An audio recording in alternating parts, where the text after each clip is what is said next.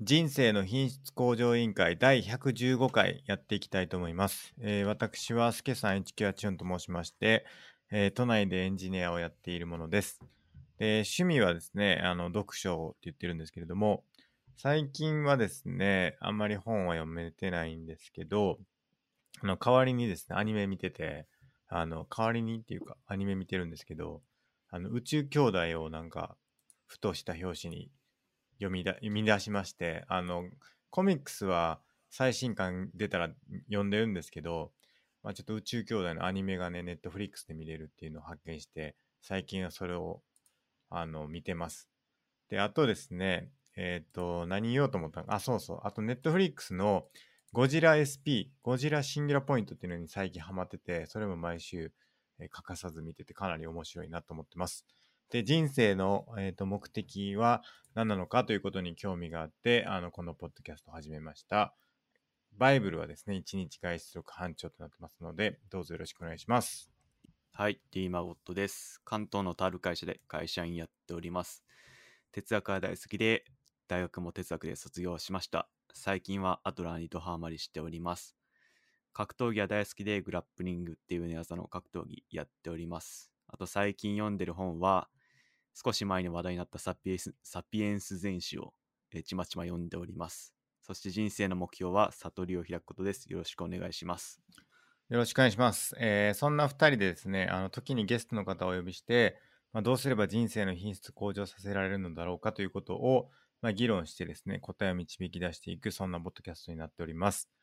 で、Twitter とか Discord とかでですね、あのお便りを募集しまして、Twitter であれば、えっ、と、シャープ i q o l というハッシュタグをつけてですね、つぶやいていただければ、お便りとしてご紹介させていただきますし、あと Discord っていうのを最近立ち上げまして、あのー、Twitter の先頭のツイートですね、あの IQL2019 というアカウントでやってるんですけれども、まあ、そちらのあの固定ツイートの方からですね、Discord に入っていただくことができて、まあ、そちらからですね、あのーお便りっていうチャンネルがあるので、まあ、そちらにお便り書いていただくことも可能です。あと、匿名のあの質問箱もありますので、まあ、そちらにあの投稿いただければ、お便りとしてご紹介させていただいて、あの議論させていただければなと思ってますので、あの、どしどし書いていただければと思います。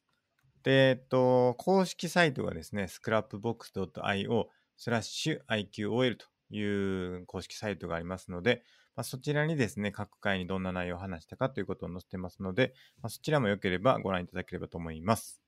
えーっと、以上ですかね。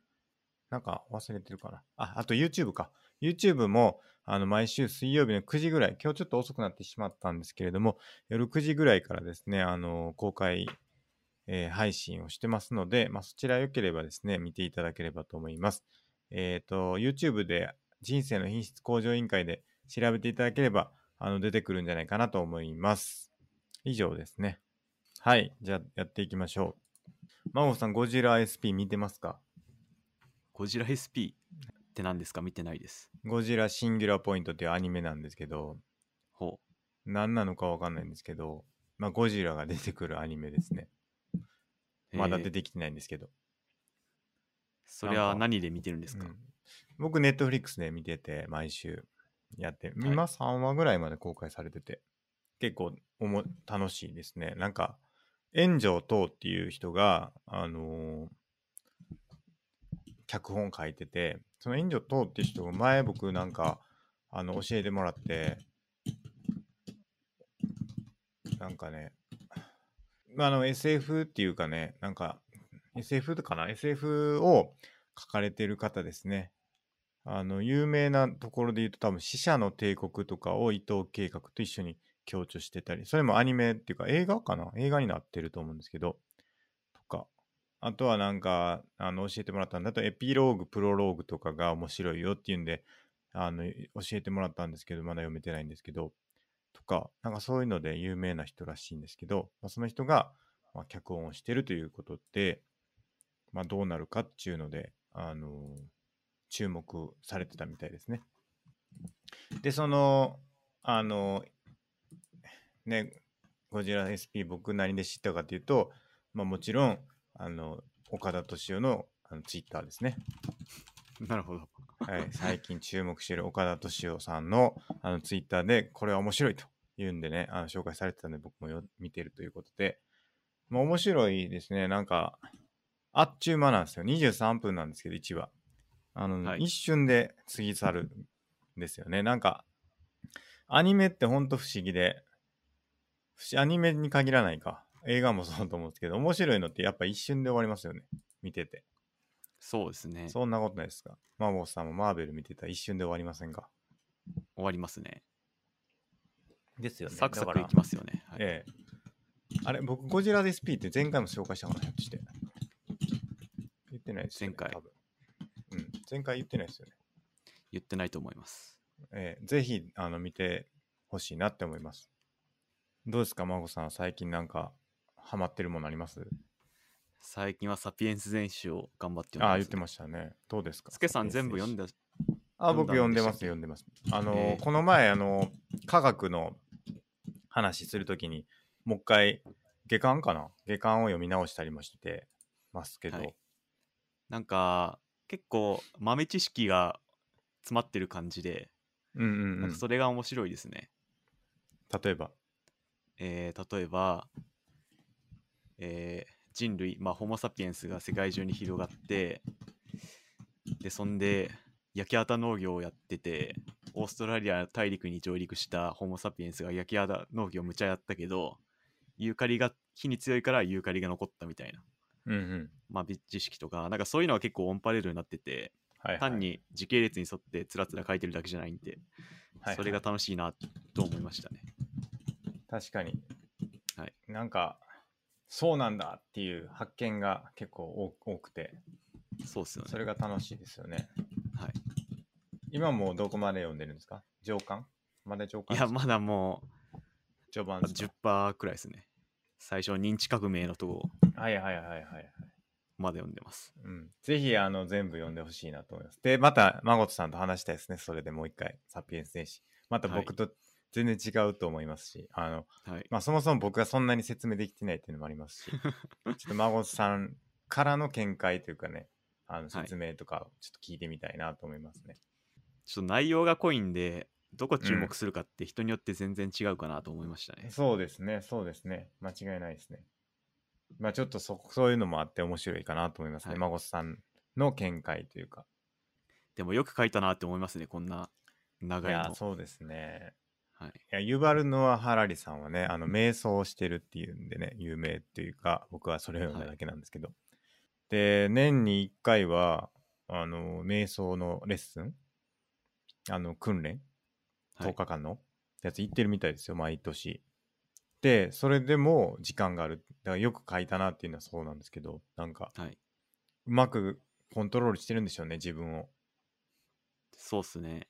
うん。しかも相当調べないと書けないし、そうそうそう中途半端なこと書けないし、そうなんですでよ。もそれでもそんなすごい長いの書いたのってすごいなって思いましたね。すごいですよね知識の集約というかなんかななんかすごいとしか言いようないですけどなん かどうどうやって生活してるんかなっていうこの人って多分すごい生産的な生活を送ってるんだろうなって僕は思ってしまってそうっすね。なんか見習いたいなっていう気持ちですけどはい。うん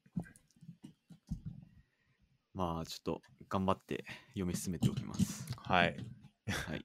ちょっと楽しみにしてますはい。はい。じゃあまあ早速今日もお便りとかいいろいろいただいてるんでお便り行きましょうかじゃあ1つ目いきます。はい、お願いします、えーこれディスコードかなディスコードでお便りでいただいたのですが、えーはいポッドキャスト紹介していただいたいただいて、他のは番いは組いですね、えー幸せについて話されています。スケマゴさんの考え、感想を聞きたいです。えーヒゲポンさんにもゲストに出てほしいです。3人の議論を聞いてみたいです。とのことです。あれですね、リビルドの紹介を、はい。えーしていただいて、リビルド FM というポッドキャストがあって、まあ、それの301ですかね、エピソード301はい。の、えっ、と、EP301 の紹介ということで、はい。で、これの副題というかサブタイトルが、サイエンス・オブ・ハピネスっていうね、はいまあ、紹介されているということで、真帆さんよ見ました聞きましたえっと、該当部分のとこだけ聞きました。はいはい。僕もね、あの、はいこれ一通り全部聞いて、多分、えっ、と、最初っすかね、一番最初にこのテーマは話されてて、あの、コーセラの、なんか、The Science of Wellbeing っていうコース、10週間のコースがあるらしくて、まあ、それを、その、ヒゲポンさんっていう人が受けたというので、それで、あの、良かったよっていう紹介で、そのいくつかのトピックっていうのを、あの、話されてるんですよね。だから、あの、どうでしたか、真帆さん。とりあえずその感想というか、それ聞いてみて。そうですね。まず、コースラっていうのが、オンライン講座ですか、大学の。はい。はい。まあ、そういうものがあるんですけど、無料で受けれる海外の講座ですよね。はい。まあ、それで、サイエンス・オブ・ウェルビーイングっていうことで、はい。日本語に訳すと、あの、幸せの科学か幸福の科学ですよねな、。幸福の科学。ええあの、そのポッドキャストでも言ってたんですけど、まあ、宗教の方じゃなくて、科学的な、ええ、ええ。えーっていう意味で幸せの科学なんですけど、はいまあ、。それについてっていうことで、ななんか昔、ポッドキャストで僕らが言ったかわかんないですけど、はい。ポジティブ心理学っていう本を最近最近でもないか、ちょっと前に僕読みまして、はい。まさにそれと似たような内容かなって思いましたね。なるほど。はい。なんかそれ結も構、はいはい。科学的に、科学的にっていうのは機能的に、統計的に、どうしたら幸せになれるかっていうのを分析してるのが、ポジティブ心理学っていうジャンルがあるんですけど、うん。それと似たような感じかなとは思いましたね。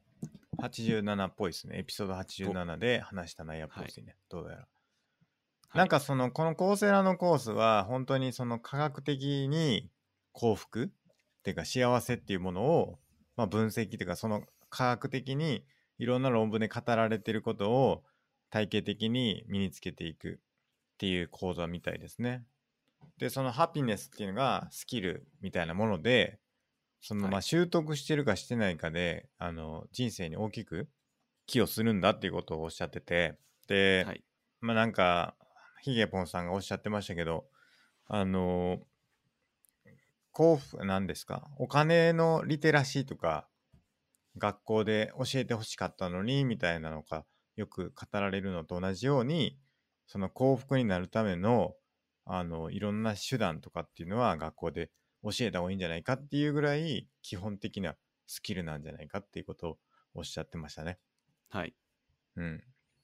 で、結構僕聞いてて思ったのは、割と僕ら、やってる、やってるというか、この議論してるんじゃないかって思いました。なんか、はい。どうですかそうですね。もう我々が通ってきた道と同じだなとは思いましたね、割とそうっす、割とそうですよね。なんか、一つは、あの、エクササイズした、するべきとかっていう話とかも、はいもう。散々、マゴスさんに言われてますけど、はいまあ、僕やってないですけどあ の幸せになるためにはエクササイズだっていうのはもう科学的に証明されてるっていうことだったりとかあとは人にまあ全力で親切にしましょうみたいな話もまあはい孫さんのギブアンドギブの話ですよね言ったら。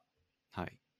だしあとは幸せの期待値が高すぎるっていう、もその思ってる以上にその何て言うんですか得てしまったら何かを手に入れてしまったらそれに対する期待値が満たされてしまってどんどんどんどんその何て言うんですかね欲望っていうのは深まっていくというかそのはい結局得る前はそれが手に入ったらすごい幸せやのにっていうふうに思ってるんだけど手に入ってしまうとそれに慣れてしまってなんか幸せじゃなくなってしまうみたいなのも、まあ、割と樽を知るみたいな話をした時と結構似た似たような議論なのかなっていうふうに思いましたね。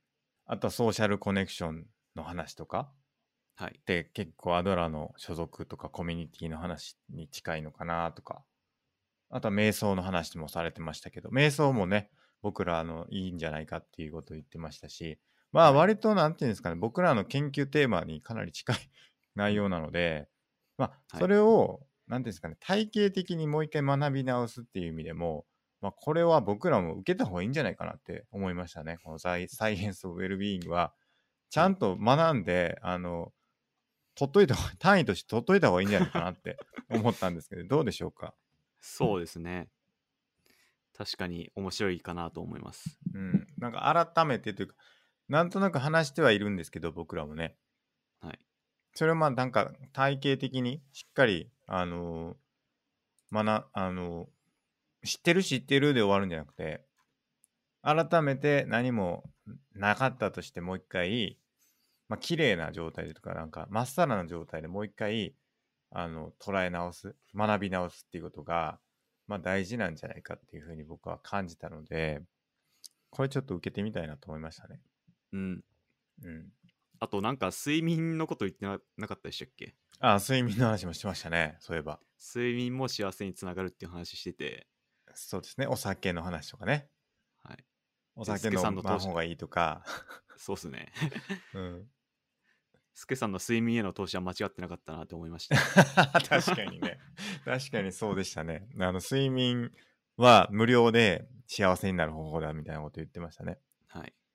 で、あと、一個僕面白いなって思ったのが、はいそ。のヒゲポンさんって人が、あの、スプレッドシートでし幸福を管理してるっていう話をされてて、はい。それがすごい面白かったですね。なんか、幸せだと感じたことをリストアップしてるらしいんですよ。そのスプレッドシートに。はい。で、で、その行動にいくらお金がかかったっていうことを、またそれもリストアップしてて、はい。で、その 単位お金あたりの幸福度みたいなのが一番高い行動をなんか効率よくやりたいみたいなことをはい。考えてるっていうのをおっしゃってて、はい。これは考えてみたこともなかったなと思って はい。自分もやろうかなってちょっと思いましたね。なん かど、うですかはい。それでうまくまとまるものとまとまんないものがあると思うんですけど、うんなるほど。例えばご飯食べてあこのご飯美味しかった1000円だった、コスト、うんまあそこそこいいなとか、そういうのはなるんですけどうん、例えばなんだろういい友達がいるとか、うん。あのソーシャルコネクションとかあと人を幸せにするとことか、なんかうんそんな簡単にコストに数にできないものもあるんじゃないかなっていう気がしててちょ確かに確かに。はいまあそのできるものもありますけどできないものも結構多いんじゃないかなっていうのが思いましたねまあそうっすよね。なんていうか、そうですよね。いや、なんか、なんていうのかな、その、うーん、い一時的なものはいけると思うんですよね。それこそご飯を食べるとか、旅行に行ったとか、そのい一瞬の出来事に対して評価するってできると思うんですけど、なんか、それこそ友達で居続けるみたいなこととかって、なんかこう、ある瞬間に評価できることじゃないですもんね。言ったら。そうですね友達でなくなったらダメとか、はいなんていうのかな、そのね、 あの期間とかもあるし、維持し続けるとかもあるかもしれない。なんかそういうのは確かに難しいですよね、そういうのって。そうですねうん。なんかしかももしコストがかけれればかけれるほど幸せになるっていうふうになっちゃったら、うん。それこそ前澤社長が一番幸せな人になっちゃうんでさらに世界一はジェフ・ベゾスが1位になっちゃうんで、うん、そこまあでうすよ差ねつくもんなのかなとは思いますよね確かにねなんか、はいそうだし効率を求めて本当に幸せになるかっていうのはちょっと気になりますよねうんそうですめっねちゃくちゃ効率が悪いまあだから要は100点の幸福度のものを1円でできるか30点のものをなんか何ですかちょっとよくわからなくなったな10点のものを1円でできるか100点のものを10円でできるかみたいな話ですよねうんそうですねどっちもその単位あたりの幸福度は10だけれども、みたいな話で、ですよね。だから、いや、果たしてその効率よく幸福っていうのを摂取できるっていうのは正しいんだろうかっていうのはちょっと気になりますね、僕うも。んそうですねうん。そのコースラーの講座の中でもお金とうかん社会的な地位もありましたっけ、どなんかそういうのは幸福と関係ないっていう話はしてたと思うので、そうですね、そうですすね。べてマネー的なコストに還元は難しいのかなと思いますね。まあ確かにそうですね。まあはいそういうのが、もともとやってたけど、このコースを学んで、変わっていったってことがあるかもしれないですね、ヒゲポンさんのそのやり方っていうのも。うんはい。あとはなんかちょっと似てるなと思ったその僕最近読んだ岡田敏夫のスマートノートのノート術で書いてましたけどその1日あったことを5個書くとあの日記で書くってこの前話しましたけどその1日日記で5個書いたやつをあの5点満点で評価していくとまあなんか良かったと思う自分がいいなと思った行動をだんだんやるようになって幸福度が上がるみたいな話をしてたんで、まあ、なんかそれは結構似てるかなって思いましたね。うん。だからい悪いなとかあんまり良くなかったなって思う行動をまあ結果的に避けるようになるはい。みたいなのは結構その近いなと思いましたけどね。うん。そうですね。いやこなんのかヒゲボンさんって人はい何ですかはい。なんかコーセラのこのコースで気になったのは、こうなったら幸せになりますよっていうのはいろいろ挙げられてたと思うんですけど、でもはい幸せそのものってなんだろうっていうこの哲学的な縦の問いに触れられてんのかなっていうのは気になりましたね。確かにねはい。僕らがき一番気にしてるところですよね。そう幸せ幸せとは何か。そうです。そう、 幸せとは何なのかと。で、なんかヒゲポンさんおっしゃってましたよね。あの、人生の目標は、こ家族の幸福の総和を上げることだっていうふうに。ほううん。だから、自分一人が幸福じゃなかったとしても、家族の一人がめっちゃ幸福やったら、それは OK みたいな。その幸福度の総和を上げていくっていうのが自分の人生のゴールだみたいなこと言ってましたね。うん、なるほど。人生のゴールとやってたかわかんないですけど、まあそういうことをやってるって言ってました。なんかね、僕、ちょっと話変わりますけど、こはの、リビルドを聞いててね、このはいヒエポンさんって方は、なんか僕とちょっと似てるんですよね。あほの、ううん、あの、いや、もちろん僕よりも断然すごいんですけど、なんか、はい。あの、生き方とか、その、方向性はかなり近いものがあるなと思いますね。あの、僕はそこまで徹底できてないですけど、かなり、その、生産性とかを意識されてて、あの、なんていうんですか、その、毎年その OKR 作って、自分の人生の OKR 作って、それの達成度を測ってたりとか、はさいれてるみたいですし、なんかこうい自分にとっていいことは何かみたいなことを研究して実践していくみたいな性質がある方みたいで、まあ、はい僕はすごい共感するんですよね、話してるの聞くと。うん、だから、うん、かなり似てんなとも いつも思うんですけど、 はい見習いたいなっていつも思う人ですね。うん。だから、まあ、議論できたら嬉しいですけどね、なんかいろいろ教えてもらいたいなとは思いますけど、まあ、なかなかちょっと難しいかなという気がしますね。そうですね。前回話した通り、なんせビッグなポッドキャストですからね。ビッグも中のビッグですからね、はい。まず認識してもらうところから始めないといけないんですけ ど、はい。それもなかなか難しいですから、そうですね。うん。ね、ヒゲポンさん、ちょっと一度おやお会いしてみたいですね。まあもちろん、そのリビルドの主催者である宮川さんもお会いしてみたいですけど、あの、ヒゲポンさんはよくリビルドに出てる方なんですかなんかよくゲストで出てられ出てらっしゃるみたいですね。なんか僕が知ってるとなんかどれぐらいなんですかねか結構いろんなゲストの方出てると思うんですけどはい。そのヒゲポンさんって方はかなりあのレギュラーゲストに近いような感じの位置づけな気がしますね。ほうん。う。なるほど。どれぐらいなんですかね僕もリビルド最近聞いてないですけど僕はあの聞いてた時は5回に1回ぐらい出てた気がしますけどね。えうん。ぐらい結構出てらっしゃってますね。ー、はい。なんで、なんでね、いついつかちょっとディスカッションできたらね、いいなと思います。はい。あもし、あの、ヒゲポンさん聞いてらっしゃったら、ぜひ、あの、お便りいただけると嬉しいなと思います。はい。はい。じゃあ次のお便り行きましょはい。じゃあ、お願う。いしおま便りありす。がとうございます。はい。えー人生の最終目標の言語化について質問箱に投稿した内容から派生して、またお便りなのですが、人生の最終目標とは言わないまでも、1年とか5年のスパンの目標があり、それが、それを軸に人生を考えられれば良いのかなと思いました。もし目標を立てたいのであれば、目的は幸せになることだと思うので、明確な最終目標がなくても、幸せが実現可能なら良いのかなとなりました。それから発生して考えると、人生の最終目標よりも所属感、所属感の方が重要な気がしました。例えば家族がいれば、これは必ずしも血縁を意味しないです。そのコミュニティの保全がおのずと長期的な目標になるので、その辺迷いが出ないと。まとめると、人生の目標、最終目標を求めてしまうから幸せを感じられない現状があり、所属感現状薄くて、よりどころを求めている。所属感あれば目標ができ、幸せを感じることができる。最終目標を求めることもないというふうに、えーいただいております。はい。ありがとうございます。ありがとうございます。どうでしょうかだから、この方のおっしゃりたいこととしては、その人生の最終目標を求めてしまう状況っていうのは、あの現状幸せを感じられてないからなのではないかということですかね。そうですね。うん。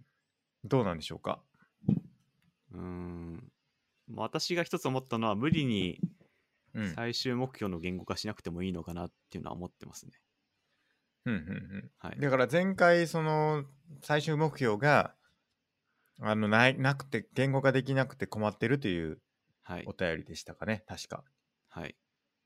でまあ無理にしなくてもいいんじゃないかっていうことを、まあ、納得されたという感じですかね。そうですね。とりあえず目先のものでいいんで、うんうんうん。えーなんか目標は出てくると僕は思うんで、それがあればいいのかなとは思いましたね。うん。そうですね。はい。ちょっとこれに関連してね僕前回人生の目標ないっていう話をしてたと思うんですけどはい。してましたよね確か。してましたね。ですよね。で、それでちょっと僕考えたんですよね。あの、人生の目標についてもう一度、改めて夜、はいあの、何ですかあの、人生の目標は何なのかっていうことを僕もう一回考えてみたんですよ。はい。したらちょっとそれをね、あの、言いたいんですけど、ちょっとメメモしたのかなあ、そうそうそう。で、僕ね、思ったのが、その、前も言言ったかもしれないんですけど、僕の人生の目標に対する捉え方が間違ってたかもしれないなって思ってて、その、前にね、マゴスさんに言ったじゃないですか、その、前回言ったと思うんですけど、はいそ。の、前回じゃないか、前々回か。あれ、あれ前回でしたっけまあいいや。えっ、と、悟りを開くっていうのがマゴスさんの目標だったとして、はい。でさ僕はその悟りを、例えばですよ、悟りを達成したとして、そこに何があるのかっていうことを考えてしまうはい。みたいな話をしたと思うんですよね。だから、結局僕が人生の目標を立てる際に考えることって、なんかそれを達成すると何が嬉しいのかってことをついつい考えてしまうっていうことがあるという話をししましたと。なんですけど、それがちょっと間違ってるというか、僕の人生の目標は状態なのではないかというふうに考えたんですよね。つまり、あの、目的地ではないというか、わかりますか目的地ってた到達したらそれで終わりじゃないですか。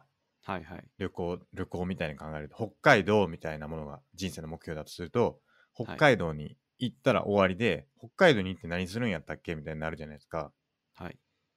なんですけど、そうじゃなくて、僕の人生の目標って、なんか北東に向かうみたいな、はい。その状態なんじゃないかっていうふうに思ったんですよね。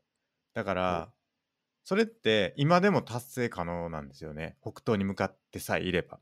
はい。で、終わりはないんですよ。北東に向かい続けるんですよ。とにかく。地球であればまた一周するかもしれないし、一周したらまた北東にそのまま進んでいけばいいしっていうもので、なんていうか終わりがなくて、一は瞬い一瞬でも達成できるし、その死ぬ瞬間も達成できるしっていうようなうんものなんじゃないかなっても考え直したんですよね。はい。で、それをかん踏まえて、じゃあ、どういう状態がいいんかっていうことを考えたところ、まあ、はい僕は、なんか、前進し続けるっていうことが、あの、好きなんじゃないかというか、人生の目標なんじゃないかって思いましたね。はい。常に前に進むのを好むはい。かはいら、それを、まあ、常に目指していきたいっうん。ていうことなのかなって僕は人生の最終目標についての言語化を考えたんですけれども、はい。どうでしょうかそうですね。なんか最終目標って言っちゃうから、なんか地点に考えちゃう感があるのかなとは思いましたね。そうですよね。はい。うん。なんで、その、まあ、正直最終目標なくても、うん、それはそれでいいと思うんで、そんな、うんこういう、スケさんみたいに学び続けるとか、前進し続けるっていうのも、うん、目標になりうるのかなとは思いました。そうそうだから1年5年とかのスパンでその地点を設定するのもいいしもう今でもできることを目標にしてもいいんじゃないかなって思いますね、だはかそうですらねそれこそこの話でいくと所属感を見出すこと所属感を見出すっていうか所属意識なんて言うんですか所属感に関する良い状態って何なんですか良い状態。所属所属感が感じられればいいんですかねそうですね。すごいシンプルに言えば、自分だけの問題ですもんね別にそうなりますね。はい。別に阻害されてても自分が所属感感じてればそれでいいわけですもんね、別にそうですね。はい。うんだからそれであればそういうことですしはい。なんかいろんなことがありそうですねそう考えてみれば、そうですね。どういう状態を好むかはい。っていうでそれをやるっていうことうんが、やっぱまあ目標まあ目標っていうかまあそれが生き方みたいなとこなんですかね人生き方なんじゃないですかやっぱり、生き方。うん、人生の最終目標って生き方を決めるってことなんじゃないですかねなんか、そういう意味だと、アドラー心理学はのい人生目標とだいぶ意味が近づいてきますね。ほうほうほうアドラー心理が、学の人生目標は、その最終目標とかではなくて、うんうんうんこの世界において自分がこういう存在でなければならないっていう形なんで、はいはいはい、はい、マスケさんで言えば、まあちょっとそれが正しいか分かんないですけど、そのまば、うん学び続ける存在でなければならないとか、はいはいはい、なんはい、かそういう状態的な意味合いそうでですよねすね。はい。ライフスタイルはい。は何かってことですかねそうなりますね。はい。うん。いや、なんかそれはかなりしっくりくるなって思いますね。うん。で、僕、それで一つ思い出したことがあって、はい。なんか自分はなん、さそれを考えていた時に思ったことなんですけど、僕、ちっちゃい頃に、あの、母親かな母親に、なんか、前の方が良かったよねって言われるのめっちゃ嫌いやったんですよ。ほう。わかりますなんか、はいはいお。母さんに、あの、なん、何かは忘れましたけど、はい。なんか前の状態の方が良かったって言われることがあったんですよ。例えば勉強だとか、はい。あの、何ですかまあ僕チェロやってたんでチェロだとか、まあなんかそういう場面場面で、なんかそういうことを言われるはい。母に言われる。なんかそれはね、なんかすごい嫌だったんですよね。うん。っていうのを覚えててそれはかなりその今言った生き方につながってるんかなって思っててはい。やっぱ僕は前進しなければいけないと自分は思ってるからそれでかなり反するその、はい。 前の方が良かったって言われるのは僕のなんていうのかなかなり嫌なんですよね。なんか具体的にもうかなそうり言われた思い出があるんですか、うんありますあります。あのそれは言わんといてくれって僕お願いしたんですけど確か。ええはい。だからあまり言われることはなくなりましたけど。はい。なんかね、あ、前は良かったのにね、みたいなことを言われるのは、なんか嫌なんですよね。はい。あれなんか終了しちゃった。 YouTube ですかあなんか YouTube 終なんか今日ちょっと調子悪いですね。あ、本当だ、終わってる。どこまで行ったんかなああ、ちょっとわかんないですね。どこまで行ったんだろう。聞いてみるか。ちょっと再開しますわ。なんか親に前の方が言われよかったねって言われるのが嫌だったっていう話をしてました。してましたね。最後にちょっと待ってください。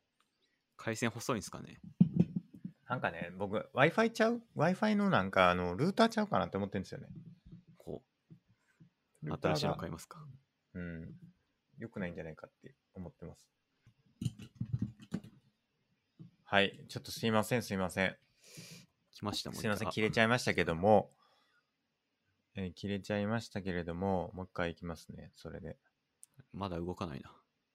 あ、来たかなうん。来たっぽい。来てるかななんか、スケさんの来てますか顔ねがこま、はい細送りになってますね。あ、本当ですか。やっぱまあ動ちいょたっりとと Wi-Fi ちょっとあれですね、調子悪いかもしれないですね、今日。まあそういうことでね、僕はやっぱ、おあのー嫌なんですよね、それが。はい。あの、前より良かった、前より良くなくなったっていう、やっぱ前進し続けれなければいけないっていうのが僕の、あの、生き方なんだなっていうのを、それでね、ふと思い出しまして、まあそれがやっぱはい僕の、あの、人生目標なんじゃないかなって思いました。っていうので、これはね、かなり、あの、考えるといいんじゃないかなって思いますね、皆さん。うん。うん。確かにこれを自分の人生目標、人生目う標ん状態っていうのかな。それをうん。言語化してるといろいろすっきりしますよね。うん。そんな気がしますね。で、僕、所属感に関しては一つだと思うんですよね。あの、はい一つは、なんていうかな、それを目標にするとか、その状態を目指すっていうのは、すごく分かりやすいものだと思うんですけど、はい。まそれ一つかなと思います。それだけじゃないかなっていうふうには思いますね。はい。どうですか孫さんは。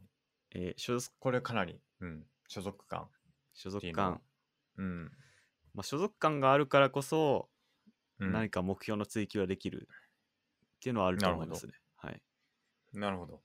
なんかそこで、あ自分なるほが安心できるコミュニティがあるからこそ、うん。まあ、アドラー心理学的に言う優越性の追求ができるんじゃないかなっていうのはありますね。まあ、前提ってことですかね。はい。前提になるわけですね。そうですそね。れが。はい。うん、なるほど、なるほど。それは確かにそうなのかもしれない。てか、また止まってるな。 YouTube ですか。うん。いや、なんかね、遅れてないんですよね。あの、本当だ。あれが、メッセージが遅れて。なんなんでしょうね、これね。 Wi-Fi あかのな。 Wi-Fi の状態なのかなあ、いけたいけた。あの、動い Wi-Fi たの状態なのか何なのかわかんないんですけど、なんかすごいよくブチブチブチブチ切れるんですよね。有線だとどうですか、でちょこれ。有線なないんです。有線ないないんですよ、僕の家には。ないか。なんで、ちょっと考えて、これちょっと考えもうねなと思ってて、はい。あのーあれをしようと思ってます。あの、ルーターを買い替えようと思ってます。はい。買い替えたらうまくいくんじゃないかっていうの、期待、淡い期待を持って、ちょっと僕が使ってるルーターが、あの、じどれぐらいかな ?7、8年前のやつなんですよね、多分。ほだから、ちょっとね、規格が古いんじゃないかなって思ってて、最新の。う。はい。うん、ちょっと買い替えようかなって思ってますね。はい。ちょっとすいません、ご迷惑をおかけしますけれども。だから、幸せになるっていうのを考える。え所属感は前提だってことですね、孫さんのおっしゃるそうですね。一こと番で。、所属、え一番大事なもの、基本だえし、なるほど。。大事なものだと思いますす。はい。なるほど。確かに今思ったのは、1億年ボタンってありますよね。 はい。 1億年ボタンの話しましたっけ孫一さん回と。したかなポッでドキャもス、トで。はい。したかも。まあ一応もう一回一応説明すすると、ええ。1億年ボタンっていうのは、押すと100万円出てくるんですよね、確か。はい。なんですけど、1億年何もない空間に送られる意識はある。で、1億年経ったら元の世界に戻ってきて、その1億年過ごしたっていう記憶は消されるとうんいうのに対して、そのボタンを押すか押さないかっていう、あの、まあなんかそういう心理クイズみたいなやつですかね。はい。で、あの、孫さん押すんでしたっけいや、僕押さないです。あ、幼い派でしたっけあ、じゃあはい僕と一緒ですね。幼いは派いですよね。で、やっぱそれって所属感だと思うんですよね。やっぱ、はい。一人で1億年過ごすと、多分、孫さん、悟り開けると思うんですよね。1億年で。ああ、開けるかな。かもしんないじゃないですか。時間があるから、十分に。はいでも、孫さんって悟り開くのが人生の最終目標なのに、やっぱり何もない一人しかいない空間で悟りを開くために時間を過ごすのは嫌だってことですよね。はい。つまりそれはやっぱ所属するっていうことがまあ大前提にあるということなんでしょうか。うん。そうですね。それあるかもしれないですね。だから悟りの前にやっぱ所属があるっていうことなんですよね、孫さんにとっては。まあ、悟りに至るための基本的な基礎的な状態みたいな。前提みたいな。なんでなんですか、それは。悟りっていうのはそういうもんなんですかひそうんの関わりがあるんですか、その所属に。まあ、悟悟りりっていとうのは直接関係はあるかわかんないですけど何か目標を追求するための前提になってんのかなとは思いましたね、なんでなんですか、それは。なんでなんです かねちょっとわなかんぜないですそけこどは前提になってるんだろはい、う。だって悟り開くだけだったらいらないですよね、多分。うん所属って。はいまあ、いでるのかもな記憶消されちゃうしなーっつうのもありますけどねああ、まあ悟ったとしてもね。はいまあ、そうそう実際あのコミカライズされたあの1億年ボタンのやつでは真理に到達しましたけどねそ の主人公みたいな人は、はいええだから悟ってるはずですけどね、うん、っまあ一応てことは年やっぱさえなんかどういう状態で過ごすのかなっつう不安もありますからちょっえまあそそりゃそうですよね、とはいでさ悟悟った後記憶失うのは嫌なんですか孫さんはまあなんか築き上げたものが、まあ、つってもまあこの人生もそうかもしれないですけどなんかうんだいぶ何も残されずに消えてしまうなみたういな、んありますねなるほどだから、まあ、悟ってそれを後世に伝えるっていうこともやっはいぱ含まれてるんですかね、孫さんの目標にはああかもしれないですね広めるとかはい何そうかいうしのもら大事っていうことですか、悟りを得てそれを他の人うにん伝えていきたいっていうのもあるかもしれないです、まあだからそこがギブアンドギブってことですかねそうですねつながつながっていくんですかねはいだと思いだますとするとまあ分から分からなくはないというかその1億年ボタンを押さない理由はしっくりきますねそうですねうんいやはい僕はだからそういう意味ではまあはっきりしますよね前に向かうゼロですからね ただ単にはいあの何も残らず、まあ、100万円もらえるか100万円もらえるけど別に僕は前進してないですからねその時間ではい多分前進したとしてもそれ残らないですからね、はいそうなりますうねん、だから押さないですよねうん、だから人生の最終目標を言語化できれば1億年ボタンに対しても正しく答えることができるってことですね、うんだと思いますねうんはいでやっぱりこれで思ったのはあの110エピソード110今日編集したんですけどはいあのやっぱエピソード自分のエピソード分析でやるって言ってたじゃないですか人生目標は、はいだかなり大事だなって思いましたそのエピソードさっき紹介した僕のエピソードとかもそうですけどあのや親っとのぱり残ってるそうやっぱりはい残ってる記憶から紐解いていくっていうのはかなり近づけるんじゃないかなって思いますねうん、そうですねう。んなんかこういろんな記憶まあはええ本当はあるらしいんですけど、なんかうん自分がそういうライフスタイルを持ってるから、その無数にある、えー記憶の中からそれを合致したエピソードを選んでるらしくて、うん多分スケさんもその前進したいっていうライフスタイルの目標があるから、その親との記憶が印象強くて選ばれてるのかもしれないですね。そうですねはいそうですね。はいうん。まあなんでね、ちょっと人生目標についてあのいただいたもの、まあかはい考え方というか、お便り、すごく、えっ、と、なんていうんですかね、考えるきっかけになって、まあありがたかったなって思いますし、はいまあこの、今回いただいた分に関しても、かなり、なんか、納得感というかね、説得力があるというか、はいまあ、非常に勉強になりました ね。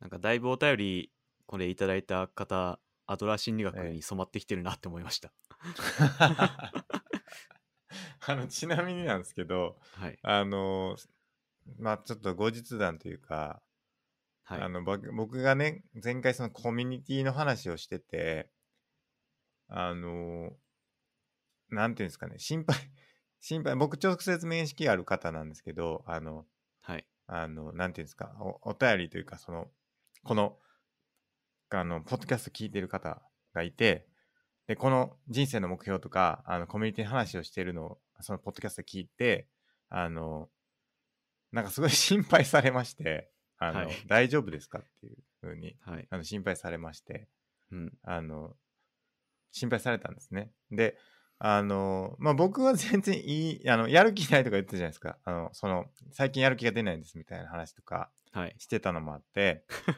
なんかはいちょっと病んでるんじゃないですかみたいなのをちょっと聞かれまして、はいあの、聞かれたんですよね、先日。はいで、あの、いや、そんなことないと思うんですよね、僕はね。あの、も思ってます。あの、病んでないはずですね。 はいや病んでないはず病んでないはず。いや、全然関係ないんですよ。これ、僕は、あの、直接何かを、なんていうかな、今の生活を思い浮かべながら話してるっていうよりかは、かなり抽象度の高い話をしてるつもりなんですよね、僕としては。だから、今の所属組織に対して何か思ってるとか、そういうこ所属組織とか所属コミュニティに対して何か不満があるとか、なんか違うとか思ってるっていうわけじゃないということを僕は強くあの言っておきたいなって思い ますね。は何かこう、そことやっぱ連想してしまうあのことあると思うんですよね、やっぱ。はいある、あるっていうか、まあそう思うと思うんですよ、普通はね。はいでも僕としてはそんなつもりはないっていうことです ね。あの、はい人生全体を通じて考えてるっていうことであって、はいあの決してあの所属あの組織を代表するあの言葉ではありませんっていうよくあはいりますけど、はいまあ、それと近い形ですね。あの、うん今の僕の生活に何かこう不満があったりとか、まあ、ってこともあるでしょうけど、あるかもしれないですけど、まあ、そんなつもりはないということはちょっとお伝えしておきたいなと思いますうね。んまあ、うあんと、昔は良かったな、はいみたいな話よくありますからね。 大学時代楽しかった誰がな、でみすたいな。スケさんの話で。あ、僕がですかあ、いよくありますよね。はいあの、だからそれは何なんでしょうね。自分では言う、自分で言うのはいいんでしょうね、多分ね。はい、一つはね。はい。自分で言うのはいいけど、人に言われるのは嫌だよみたいな、すごいちょっと、なんて言うんですかね。ダメな人ですよね。まあ、それだ一け応言、うとスケさんは現状の状態に対して、なんか、深いネガティブな感情を抱いてるわけではないっていうことですね。はい、そうです。はい。そこはもっと良くしたいというふうには思ってますけどね。なるほど。うん。はいあの、向上していきたいと思ってるんで。はい。で、ただ、ただ、あの、最近やる気が出ないのは事実です。はい。それはなぜかわかりません。それは本当になぜかわかんないです。うんそれ本当にわかんなくて困ってますね。なんかそこで思ったのが、スケさんははいこう前にす、進み続ける存在でなければならないと思ってる一方でやる気が出ないって、そだいぶそうなんこですよ。う矛盾してて、そそうなこんので背後に何かあるんじゃないかなと思いました。すだから、なんですかね。いや、いそうなんですよ。いやだから、よりこう、苦しむんですよね。はい。わかりますかはい。まあ、やる気でねえなーで終わ終わるんやったらいいんですよね。別に。うん。なんですけど、僕は前進しなければいけないという存在だと、自分で規定してるがゆえに、やる気が出なくて何もしないというのが非常に苦痛に感じるわけですね。はい。だから、苦しい。うん。でも、ちょっとやる気ないから何もできない。苦しい。うんという、このはい。苦しみの連鎖といいますかね。はい。うん。で、悩ん、悩んでるというか、ちょっと苦しんでるところはありますね。なんか実は、た、えその前進したいって思ってるわけじゃないとか、え。あるかもしれないですね。それはなん何か違うのかもしれない。それはこう社会的な圧力に負けた結果を持ってるだ けで実は助さん自身はそう前進し続けなければならないと思ってるわけではないとああ、本当はね。はい、それはあるかもしれないですね。なんかどっかで。うん、多分もし助さんで自も身がえ強く前進を求めてんなら、えうんなんかやる気やる気っていうか何かしらやるんじゃないかなとは思いましたね、そうですね。で、はい、最近ね、あ、また終了しちゃった。 すぐ終了すんな、これ。ちょっと終了するの止めたいんだけどな。あの、はい、別にラグになるのはいいんですけど、なんか終了しちゃうのちょっと困るんですよね。なんか音声も今日途切れがちっすね全キャスターの方 YouTube の方ですか全キ全キャャススタターーがで。すねうん。これちょっと終了しちゃうのちょっと困っちゃうんですよね。はいうん。あの、YouTube の動画もね、分割されちゃうから、はいすごい嫌なんですよね。すごい嫌なんですよ、これ。伝わるかなこの嫌な気持 ち。またまた終了した、あんま。すいません。来ましたもう一回えー来ましたかね。もうこれほんと嫌なんですよ ね。この勝手に終了されるやつ。はい、 YouTube なのか、OBS なのか、僕のネット環境なのかわかんないんですけど、こルれーちょっと僕怒ってます。ルーター早く欲しいですねとりあえずうん。ちょっと怒ってますよ、僕これ。うん本当に。はいこういうの本当僕嫌いなんですよね。いや本当になんだろうなはい こういうこう機械に翻弄されるのすごい嫌いなんですよね。これ前もそんな話してたな いやマジでいや本当嫌いこれ本当に嫌いなんですよねこのこのなんていうのかなうまくいかないうまくいかないのはすごい嫌なんですよね僕でもねそのうまくいかないことに対して何もできない自分がいるんですよねコントロールしきれない御しきれないこれはもう腹立たしいですね機械に起こりがち機械に起こりがちなんですよマジでありましたね本当に、本当にね、嫌なんですよ、本当に。うんまあいいです。まあ誰も見てない時に言っときます、それは。はいはい、ということで何でしたっけあ、そうね。やる気出ない話でしたね。やる気出ないんですけど、あの、この前ちょっと羽生さんのね、動画見たんですよね。プロフェッショナル。見直したんですよね。前、前見たことがあったやつ見直したんですけど、はいやっぱり、羽生さん言ってましたね。あの、続けられることこそが大事なんだとうん言ってました。続けてること続けられるのが才能だっていうふうに、うんあの、羽生さんが、その、七冠取った後ですかね、七冠取ってしばらくした後に、30代になった時の、えっ、と、この先どうしていこうかな、みたいなのを考えたことがあるらしいんですよね。はいでその時にあの60代とか50代の、まあ、先輩棋士を見て、まあ、このプロ棋士として続けなんていうかな棋士を続ける、まあ、30年とかをずーっとやってるのを見て本当にすごいなって思ったらしいんですよやっぱりねそういうので。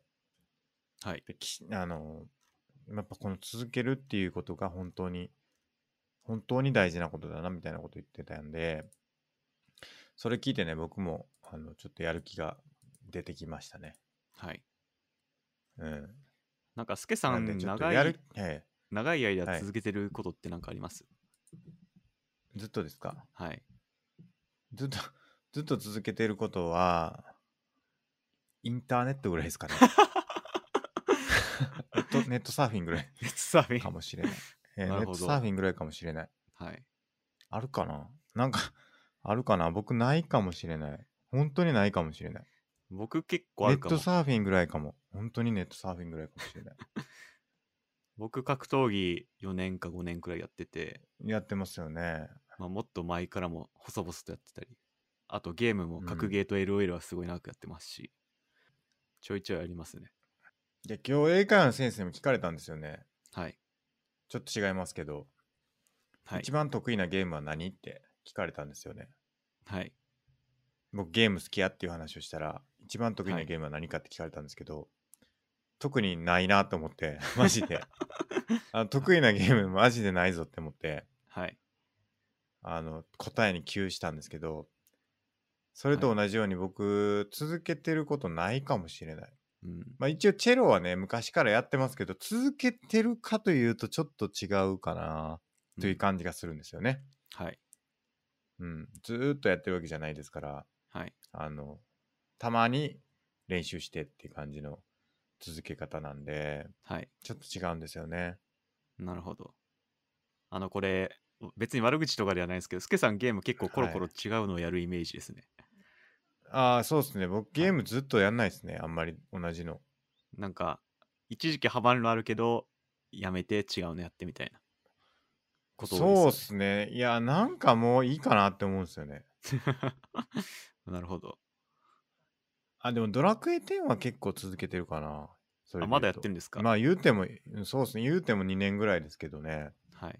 まあそれもほ、たまに思い出して時にやるって感じなんで、まあなんかずーっとやってるって感じではないですね。うん。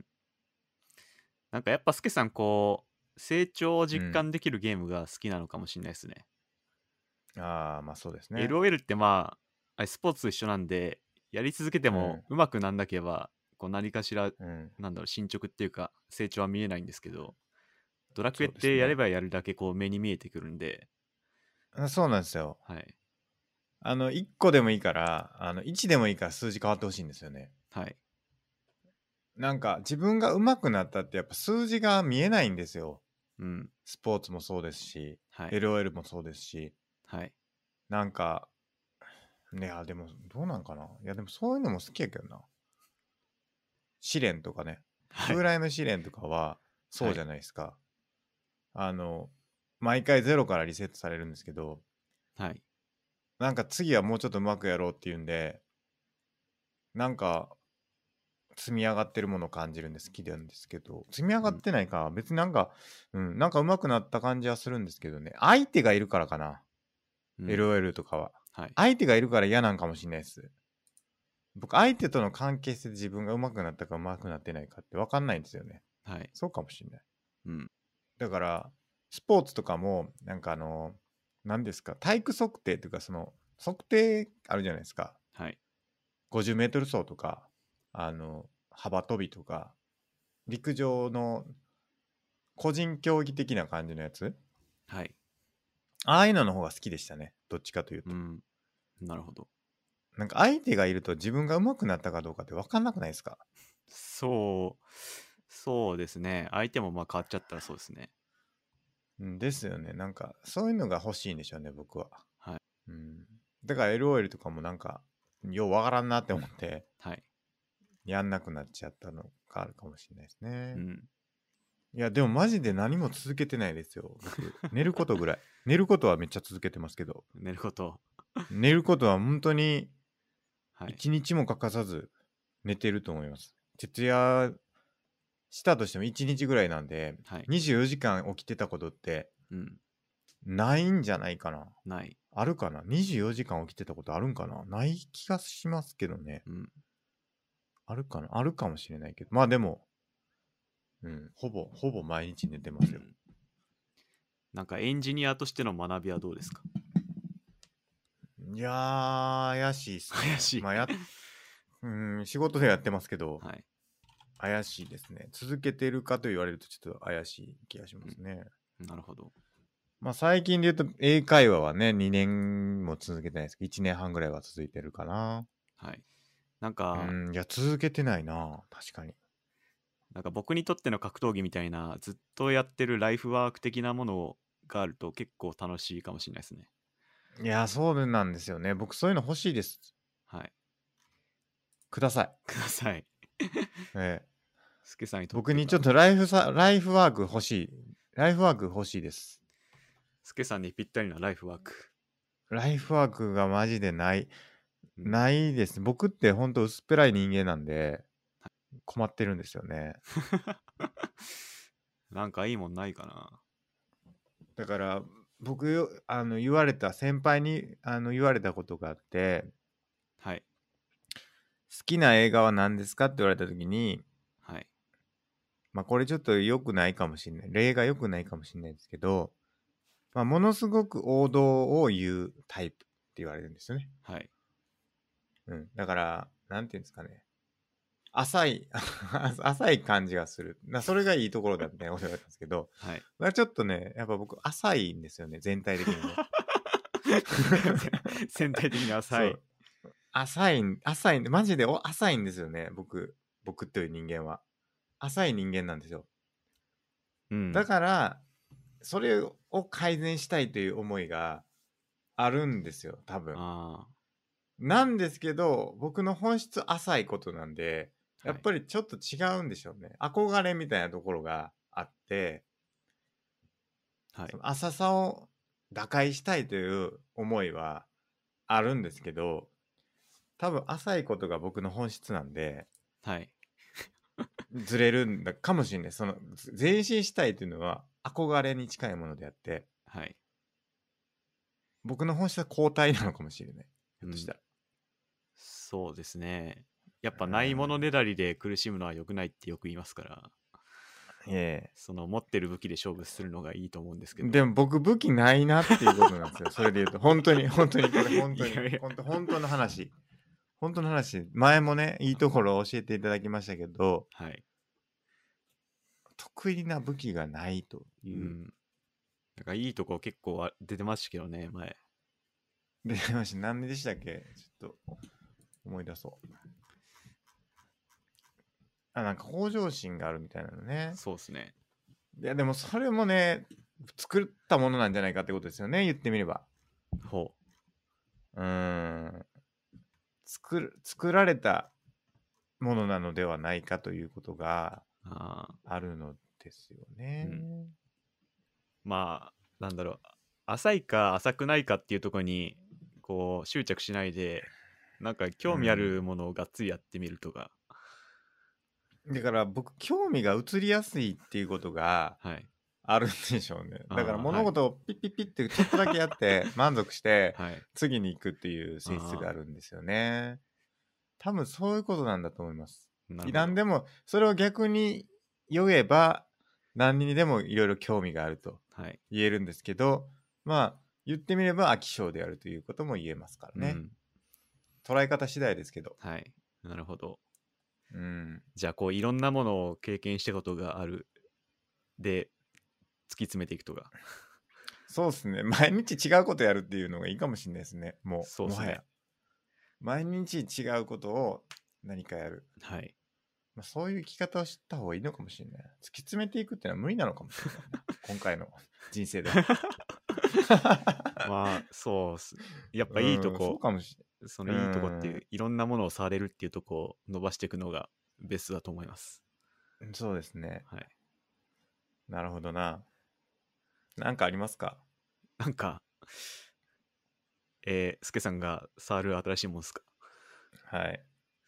100リストをこなしていくとりあえずいや、そうですね。はいそうですね。パン焼いてみるかな。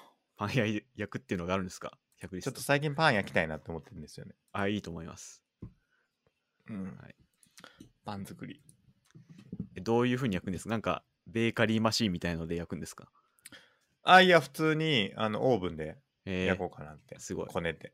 ちょっと、はいちょっと一回、一回というか、昔やったことあるんですけど、はいちょっとまたやってみたいなって思って、ふと。うん。なるほど。なんか料理方面いいんじゃないですか。スケさん、味噌作ったりいこやーう、結構料理方面にはややる気がある気がしてて。いや、たまになんですよ、それも。本当にたまになんですよ。はい。基本的には、あの、めんどくさいんですよ、本当に。はい。あの、料理も。はい。いや、たまにやる気は出るんですけど、うん。基本的には、あの、カップ麺で育てたいと思ってるんですよね。なるほど。うん。だからたまにしかね、このやる気って出てこないんはい。ですよねう。ん。分かったぞ。ほう。多分僕同じことずっと続けるのできないんだ。なるだから、もう、それを諦めて、はい。今興味のあることを今やる。うん。もうそれだけに集中するのがいいんじゃないかな。そうですね。それでいいと思います。だから今興味ないことをやらない。もう、いっそ。はい。そのうちまたね、料理やりたくなる時来るから、はいその時また料理突き詰めてやればいいし、うんで、また料理やりたくなくなったら料理やらない。うん。で、僕も今のエンジニア勉強も今やりたくなかったらもうやらない。うんやりたくな時にまたやる。うん。もうそれで行くのがいいかもしれないな、ひょっとしたらそうですね。その方がなんかすっきり生きれそうな気がしました。うんそうですね。その方がいいかもしれない。はいうん、見えたな。なんかだい本ぶ、当にそれでいいの かな、うん、やっとりあえずやってみたらいいんじゃないですか。まあいいか。まあそそれでやってみるか、とりあえず。それでまた悩んだら、また考えてみるっていう。そうですね。やっぱね、これ僕思ったんですけど、このポッドキャストやっぱ僕の悩み相 談ポッドキャストなんじゃないかっていうことがはい。あるんですよね。なんか僕、うんこのなんか、ポッドキャストも8割ぐらい僕の悩みを言ってるだけなんじゃないかっていうのを最近思ってて、大丈夫かなって、そう大です丈夫かね。なって最近よく思うんですよね。多分ここれ、に似た話題10回以上してると思うんですよね。いや、本当にもう、永遠にしてると思うんですよね。もはうい多分、ずっと思ってると思う。別にね、はい悩んでるわけじゃないんですけどね、悩んでるわけじゃないんですけど、はい。答えがないんですよね。答えがなくて、うん。しっくりきてないんですよね、答えにね。はい。うん、だからだと思います。うん。なんか、前もすけさんは何がやりたいのかで一回話した回もあった気がいしまや、すし。そうなんですよね。で、神になりたいってことが結論になりましたけども、はい。全然また違いましたね、今回は。うん。うんそうですね。またこ今回はれが見つかった時に、はいえーこれ見つかった時このポッドキャストはまた一段 上の段階に行くんじゃないかとはい。いうことですけどもねとりあえず新しい発見があったんで、また一歩前進かなと。はいそうですねそうですねよかったよかったはい。逆にマゴスさんが悩まなさすぎてるということを言いたいですね僕はうん。そうですね。悩んでほしいもっともっ と悩み か。うん、悩んでくれたら僕の方もねあのいろいろアドバイスはできるんですけどはい。悩んでない人に対してうん。アドバイスってなかなか難しいそうですね。ところがありますねあとなんか自分で思ったのは結構僕一つのことに熱心でやり続けるなって思いましたね。スケさんの、いや素晴らしいですよそれはまあ、格闘技もアドラー心理学も、えー哲学もう。んなんか一つ凝ったらずっとやってんなーって思いましたね。偉い偉いマゴスさんは偉いっすよいやいやいや。マゴスさん偉いですよ本当にまあまた別の生き方っていううことで、ね。んスケさんはスケさんなりの生きマ方があゴると。さんは偉いマゴスさん偉いんですよねマ ジではい。それだけは。は思いますね本当はにそれだけはもう真理だと思いますこの世の中のマゴスさんは偉いはい。スケさんはあんまり偉く ないこれだけはもういや、ちょっ、ことれは本当にもうまずいな。今のはまずいな、この傾 向は。これだけはもう本当に事実だと思う真実この世のうんし断りに近いものかなって思いますけどまあ、スケさんなりのこう、新しい生き方を開拓していくのもいいんじゃないですかね。そうですね、はい。その、一つのことにやってるのが偉いっていう価値観に縛られないで、スケさんなりはいのはいはい人生を開拓していく。そうですねそれをね見せたいみ皆さんに見せたいですね、はいそれをねそうですね。いやこれ本当深いテーマですわ本当にはい。あの人生の目標とかねはい。いや本当にありがとうございますはい。ありがとうございます。はい、またちょっとひと一段あの僕としては進みましたけれどもはい。あのお便りいただいた方にとって進んだかどうかちょ っと謎というか、はいあのすいませんでしたということではい。またお便りいただけると嬉しいです。待ってます。はい、待ってます。はい。では、えーっとメインテーマちょっといきましょう。えー、前回ちろ、ちょろっと話してた、はい。面白さはとい便利さ。話しあまあすこかの話ですね。はい。えーしましょうか。あのーモンスターハンでちょっともう一回言いますけど、はい。あのモンスターハンターやったんですよね。ライズ最近。はい。話題の。ライズっていうの出まして、はい。で、僕、モンスターハンターダブルクロスっていうのををその前にプレイしてて、はい。で、そのアップデートが随分大きかったんですよね。うんあの、僕にとって。そのモンスターハンターワールドっていうのがその前に出たらしいんで、そそこからはそんなに変わってないらしいんですけど、はい。僕はそのダブルクロスっていうやつからライズに行ったんで、結構変わってたんですよ。何が変わってたかというと、一つは、あの、モンスター攻撃した時にダメージが出るようになってたんですよね。はいはい。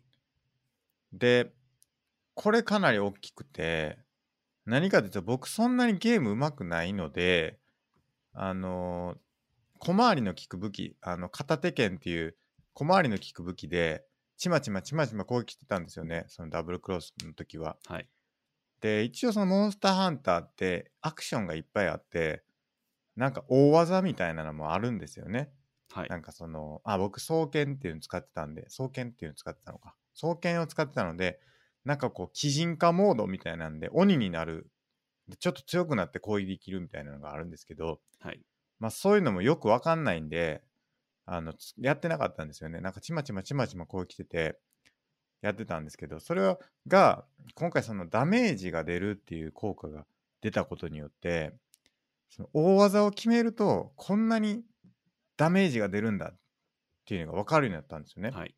だから、その、なんですかね、今までは、なんかあえてそのリスクしょって、まあ、大技ってちょっと隙が多いので、あの、隙を作ってまでわざわざ攻撃しないでおこうって思ってやんなかったんですけど、はいダメージが出ることによって、あ、こんなにダメージ出るんだ。まあなんか実際には4、5倍のダメージ差があるんで、なんかちょっとコストを計算できるようになったんですよね。結局そのちまちまやるのと、このリスク取ってでも今攻撃するのどっちが、あの、有利かみたいなのを計算するようになったんで、はいちょっとリスク取ってそういう大技を出しに行くようになったんですよね。うんっていうので、かなり僕にとっては大きな変化で、これすごい便利になったなって思ったんですよね。はい便利になったし、面白くもなったなって思うんですよね。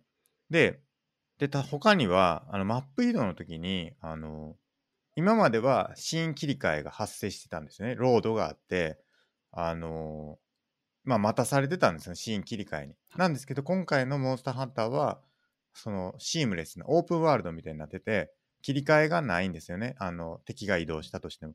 なんで、それもかなり便利になったなって思ってて、で、あとは、その、武器っていうのを進化させられるんですね、モンスターハンターでは。その、強い武器に、どんどんどんどんアップデートしていけるんですけど、それはがいツリーみたいになってて、進化先っていうのが、なんか複数あるんですよね。なんか木のぼ、木の木刀から鉄の剣だったり、銅の剣だったりみたいな、例えばですよ。っていう風になんかいくつか系譜があるんですけど、それが今まではどういう系譜になってるかっていうのは見えなかったのが、なんかメニューから見えるようになったりとか、まあ、なんかそういう結構いろいろ細かい便利さを追求するアップデートが入ってて、まあ、非常に快適になったんですよね、遊びが。はい。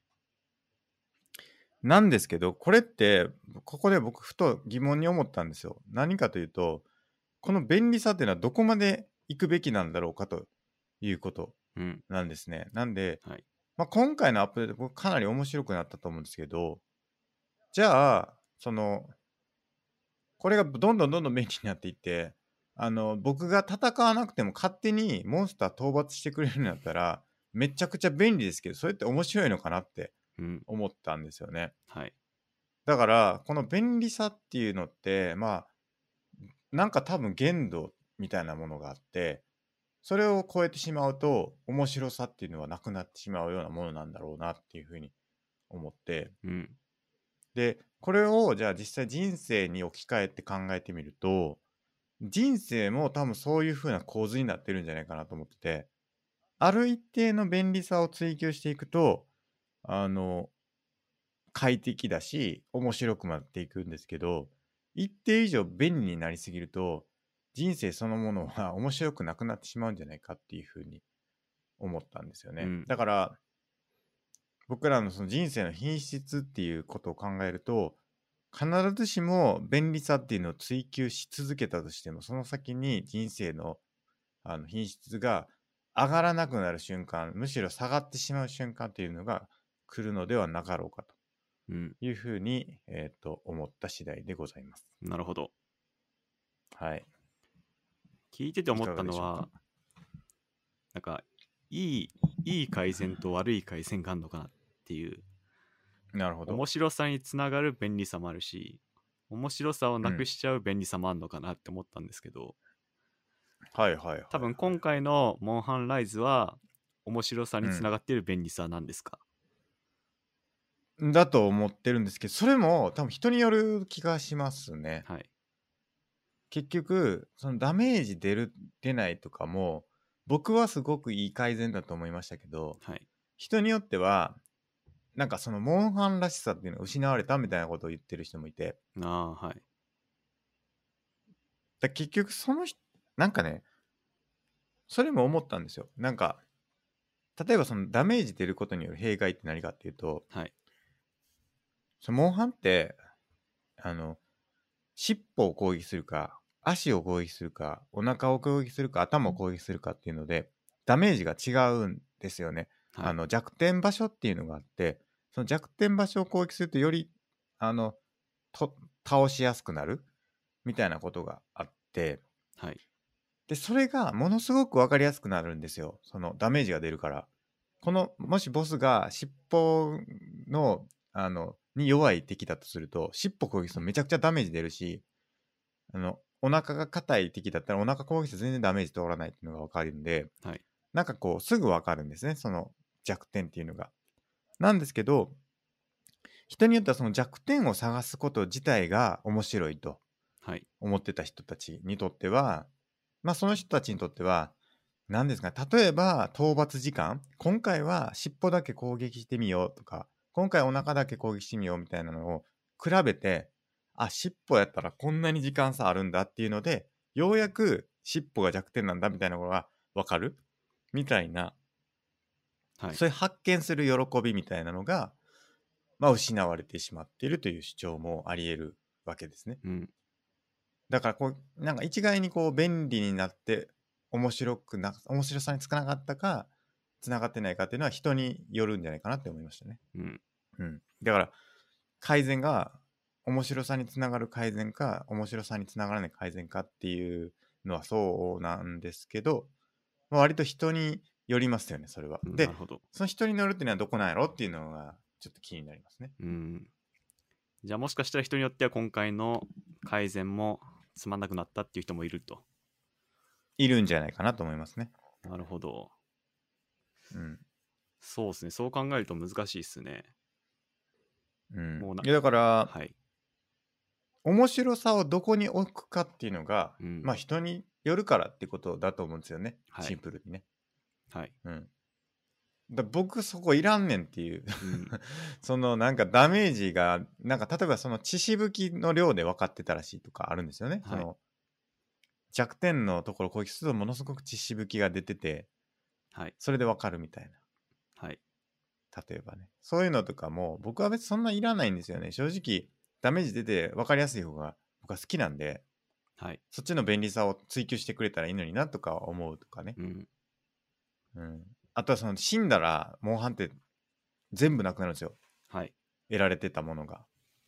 もうそれが僕結構苛立ってたんですよね。はい。 50分戦ったのに何もないんかいみたいなことで、 はいよく怒って、よく怒ってたんですけど、はい。はい。それも、その人によっては、その達成感を得るために必要なことで、なんか、何回も何回も全滅して、ようやく倒せた時の喜びのためにはそれは必要だっていうふうに思う人もいれば、はい。僕にとっては、一回一回の戦闘っていうのは、その武器を強化するためのものであって、はい。別に達成感そんないらないから、僕はとにかく武器をちょっとずつちょっとずつ強くしたいと思うから、なんか報酬欲しいなってうん。思うっていうはい。違いとか、うん。うん、なるほど。なかなか、うん、このなんていうんですかねその便利さっていうのはやっぱり人によって面白さにつながる便利さとそうじゃない便利さっていうのがあるはい。でしょうね。うん、そうですね。そうなると、だいぶ面白さって多数決的になっちゃうのかなって思いましたね。そうな気がしますね。はあと、何をそのゲームの面白さとするかみたいな、はい。ゲームに関して言うと。はいはい。そうですね。まあ、昔のゲームとか、すごい不便ですからね。そうそうファミコンのゲームとか、すごい不便だったりするんで。そう。そうですね。ジャンプしたら、はいキョンキョンあの、方向変えれないとかね。ありますね。はい。昔の 昔のゲームは一回ジャンプしたらもう着地するまで何もできないってことも多かったですからね。初代アのクションゲームそとうかでですね。初代のドラクエとかもコマンドがすごい細かくて、調べうんるうんうん右上みたいなんか、なってたりして、うん。不便の塊だったりしたんで、まあ、それはそれで当時面白かったっつうのもあるんですけど、そうなるとうん難しいですね。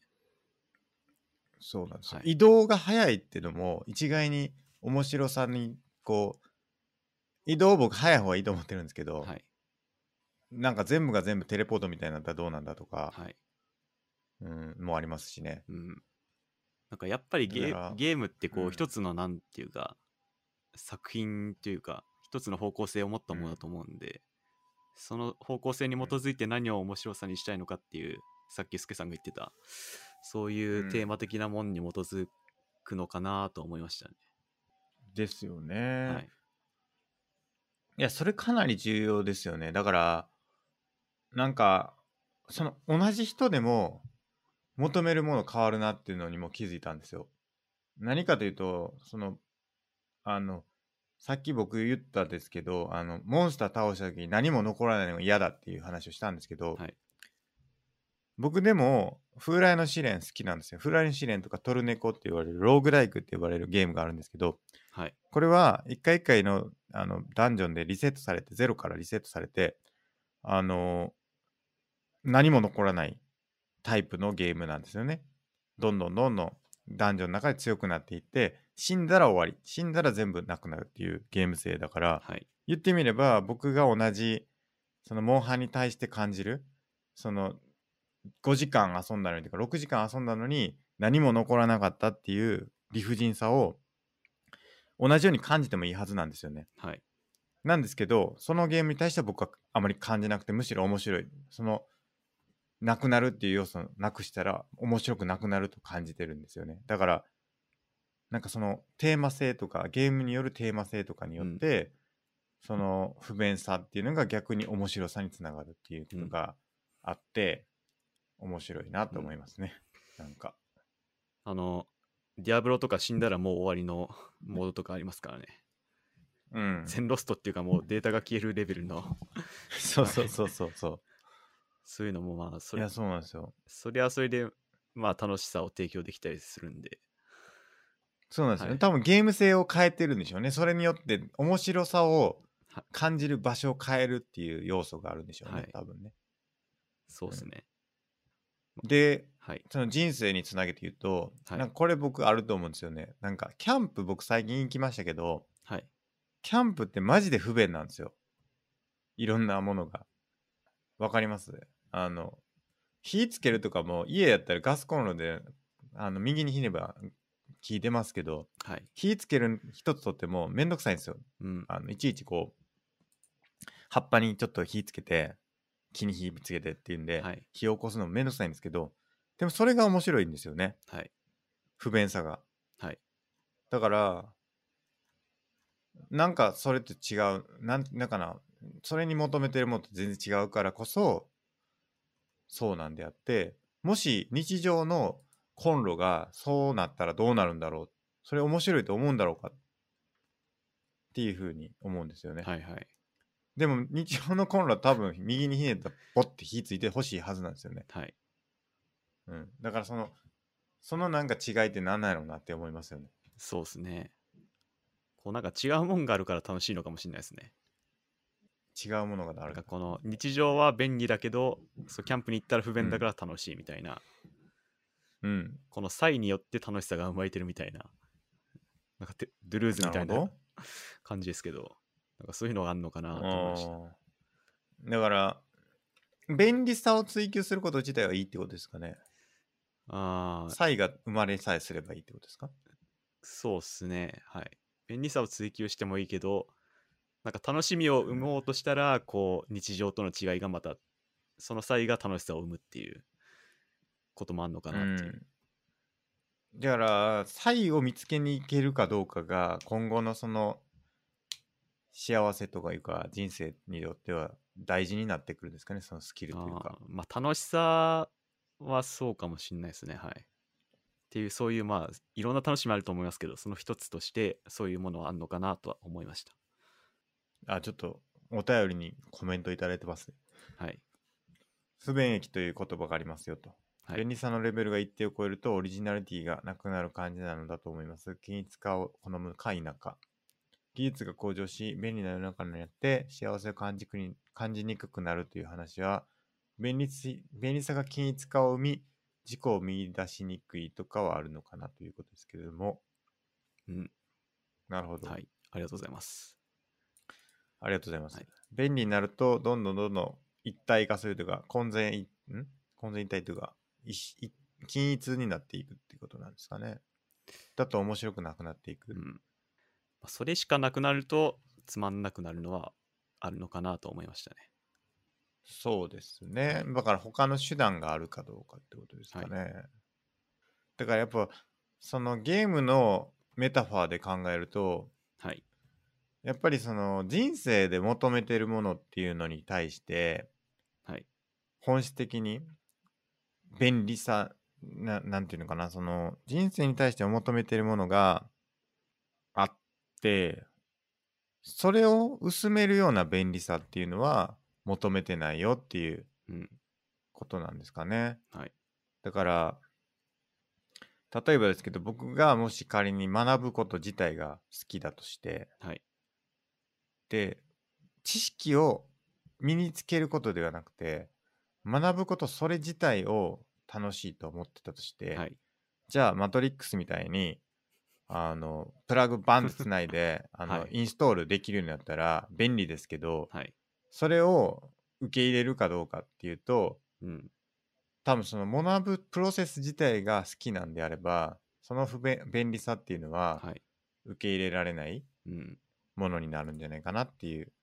でもそれ以外の部分で便利になるのは全然 OK みたいな、はい。なんかその自分が人生で何を求めてるかによってその便利さを受け入れるか受け入れないかっていうのが、まあ、決まってくるんですかうね。ん。なるほど。確かにな。こう何かしら創意工夫するのが楽しいっていうのもありますよね。うん。はいい、やだから自動運転とかね例えば。ああ、それ誰か言ってたな。うん。なんか、車、自動車企業の偉い人が、なんか、車を運転する喜びみたいな、うん。そういううん話してて。そうそうそう。はい。そうそうそう。それが失われますよね。そうですね。でも運転する人は運転して楽しめばいいじゃんみたいなのがありますよね。はい。だからそこが選べればいいんですかね。そうですね。ただその便利さから抜け出せなくなるみたいなのが怖いところだと思うんですよね。便利すぎてその便利さっていうのが麻薬みたいになって る。あの携帯を指してますけど僕は。はい。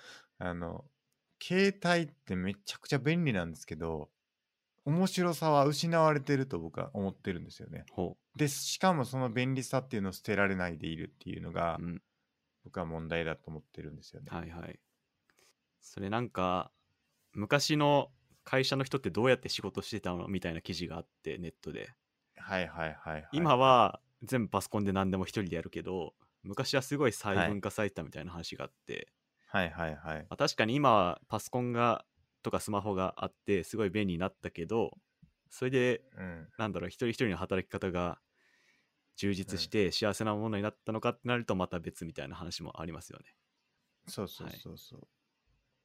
そうなんですよ。それと同じような話で、はい、あの昔はあの何か依頼するときは手紙書いて、はい、郵便で出してでそれが届いてでそれをなんていうかな読んでまた手紙書いて送ってっていうなんか1週間のレスポンスはい、速度だったのがあのメールが開発されて1日とかのスパンでやり取りされるようになって、はい、でさらに今度はチャットっていうのになって、はいもう本当に瞬時に相手にメッセージが伝わる便利さがなったんだけどはい。なんかそれで生産性がどれだけ上がったんだろうかとかはい。なんか昔はその1週間っていう単位だったからはい。それこそ1週間考えてちょっと返事書くとかも1週間考えてとか、まあ、1日考えてどれどういう内容にしようかっていうことを考えて相手に伝えるとかなんかちゃんと整理してやってたから、まあ、その応答の速度でもちゃんとやり取りできてたけど今のその1分とかのレベルでやり取りするようになったらもうなんかとにとにかく何も考えずにメッセージを送ってしまう人とかがいて、はいなんかこの便利なんかちょっと面白さとは違いますけどその本当にそれが良かったのかみたいなのはかなり疑問が残りますけどね。はい。そうですね。うんうん、まあ、これこそ前の話につながりますけど、あの、便利がはい幸せにつながるわけではないっていう、そうなんでもんすだよと。思いますね。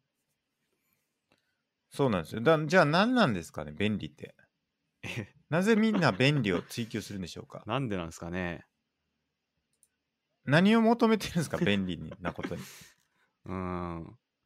まあとりあえず、なんか、ここが不便だからやろうっていう、解決しようっていう意思はみんな持ってるけど、まあ、それは幸せとはそう別軸だったっていうことなんですかね。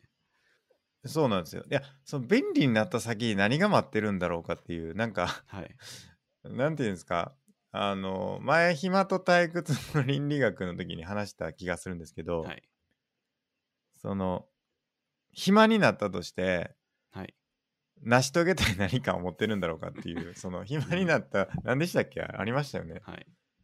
その我々はその暇だ暇だてか忙しい忙しいと言ってるけれども、はい。成し遂げたい何かあちょっと待ってよこれ IQL に書いてたっけ IQL って書いてたっけちょっとメモに書いてたかなあそうそうそうすでにいや違うなあそうそう余暇を得た暁に叶えたい何かなど持っていたのかっていうのと結構近いと思ってて、はい。その便利になった先に何を求めてるのかって便利になった時間便利になることに多分時間が短縮されるとかがあると思うんですけど、はい。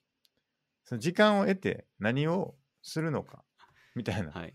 話になるんじゃないですかね、うんやっぱり結局、しかも短縮されてないですからね、結局。うんそうなん ですよはい。それがあるありますまだ例えば、移動が移動がどんどんどんどん便利になってますけあ、ど、はい。移動時間を削って何がしたいのかっていううん。でその移動時間で削るべきものだったのかみたいなはい。ことを本当に考えていかないといけなういん。ですかね、まあ、だからこそ僕は幸せを考えようと言いたいですね。うん、確かにね、ちょっと視点を変えて。そうですよね幸せ考えた上で便利なものを受け入れるかどうかっていうのを考えていった方がいいんでしょうね多分そうですね。何でもかんでも便利なものが提供されたからって言ってそれをはい。受け入れていく姿勢だと、はい。良くないのかもしれないですね、まあ、サピエンス全史、まさに最初にそんな似たようなこと書いてましたね。まあ、名越さんも言ってましたけど、あーそ確の、狩猟採集時代には、一日数時間、いろんなもん、旬のものを食べてみたいな。うんそれで終わってたみたいな。うんで、今はすげえ働いてるみたいだからもっとゆっくりやったはずなんですよねな。あじ事実その狩猟採集時代とかあ、はい。あの狩猟時代とその狩猟採集時代から農業革命の後の時代になったっていうのもそうだし、はい。なんかすもっと直近で言うと多分100年前とかと今って比べたらなんか100年前もっとゆっくり暮らしてたんじゃないかっていううん。のはありますよね。それこそあのメールとかがないインターネットとかがない時代だと情報のやり取りとかももっとゆっくりだったから、はその競争とかもそこまで激化してなかったんとかあると思うんですよね実際。はいはい。今ってものすごい競争激しすぎてなんかもう企業活動とかもなんかもう一瞬でも気抜いたらやられるみたいなその便利さ相まってこう忙しくなりすぎてるんじゃないかっていうのを、なんかどんどんどんどん加速してる気するんですよね。それは間違いないですね。うんはいいや、ほんまにそれで何がしたかったんやっけみたいな。 マジで疑問なんですよね。はい。これは。そうなんですよね。うん。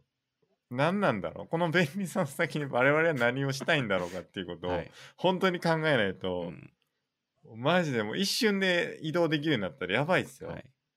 どこでもドアとかできたら、はいちょっとなんか、またやばくなると思いますけどね。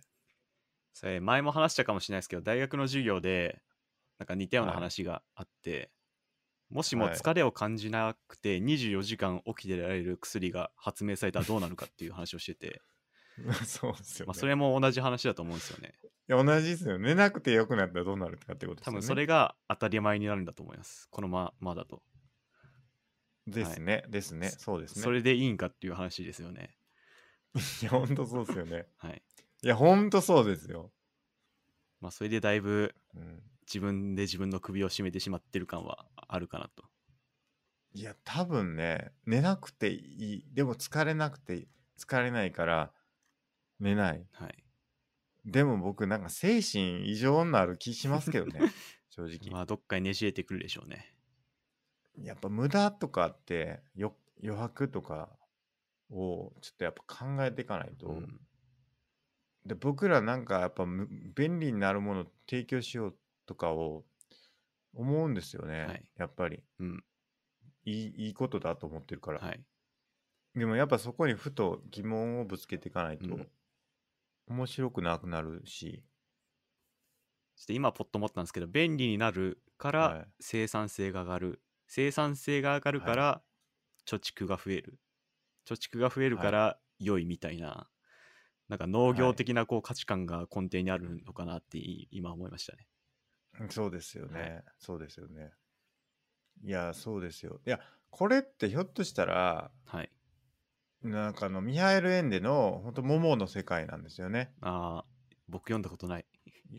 読んだことないですか、あれって前も話したかもしれないですけどあの時間泥棒っていう人たちがいて、はいその時間泥棒がどんどんどんどん時間奪っていくんですよね生産なんかあのはい。効率的にみんな生き生きていけばいいんだって言ってはい。あのなんとかおじさんっていうその掃除婦の人がいて はい。その人はなんかおしゃべりとかしながら楽しく掃除をしてあの生きてたのにその時間泥棒って人があのもっと効率的に掃除しましょうとか言って あのなんかへえどんどんどん効率的に掃除するようになってせかせかせかせかそのするようになってそのモモっていう主人公がそのおじいさんと喋ることをすごい楽しみにしてたのに、はい。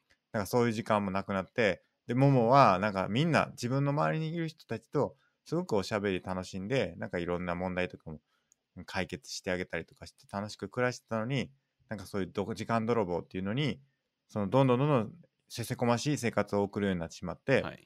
なんかモモが一人ぼっちになってしまうみたいな、まあ、それをまあなんか救うみたいなそういう話なんですけど、えー、面白そまあなんかかなり現代の風刺が効いてるというか、う。はい。多分今の世の中ってそうなってるよなってことが言いたいんですよね多分じ時間泥棒になんか時間を奪われてるんじゃないかっていうよう な感じですよ本当に時間を効率的にいかにこう狂わせ暮らしていってはい。っていう、ななんるかほそど。れによって生産性上げてなんか貯蓄が溜まってそうなんですよじ貯貯蓄溜まるとかっていう概念もあって時間をこんだけ節約すると利子がこんだけついて将来あのゆっくり暮らせますよみたいなことを、はいこのい言い出すんですよね時間泥棒みたいなえなんかそういう時間泥棒みたいな人が僕たちにそういう価値観を植え付けてるのかもしれないです ね、うんー、ちょっとモンモは読んでみます。面白そうですね、それ。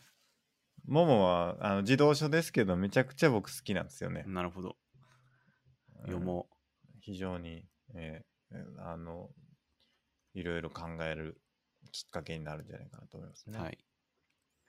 あとお便りいただいてますけど「昔の便利になる」は時間を喪失して自由な時間を何か割り当てるイメージ今の便利になるは、えー時間を奪っているようなものもあるように思えると例えば UberEats は便利だけど外に出る手のしめなくなっている気がする今の世の中は時間を貴重にしすぎているのかもしれないですねと空いた時間は何かしなくてはならないという謎のプレッシャーその何かが本当に寄与しているのか否かとまあそうですねうん、そうのん便利になるで、こうまさに怠惰さを、人間の怠惰さをこうそのままやっちゃうと何かに出会うことがだいぶ少なくなってんのかなとは思いましたね、うん、はい便利になることでで何か怠惰さ例えばウーバーを追求していくということですかウーーバーイーツで外に出ないからなんか外に咲いてる桜の良さに気づけないとか、はいはいはいはいはいそういう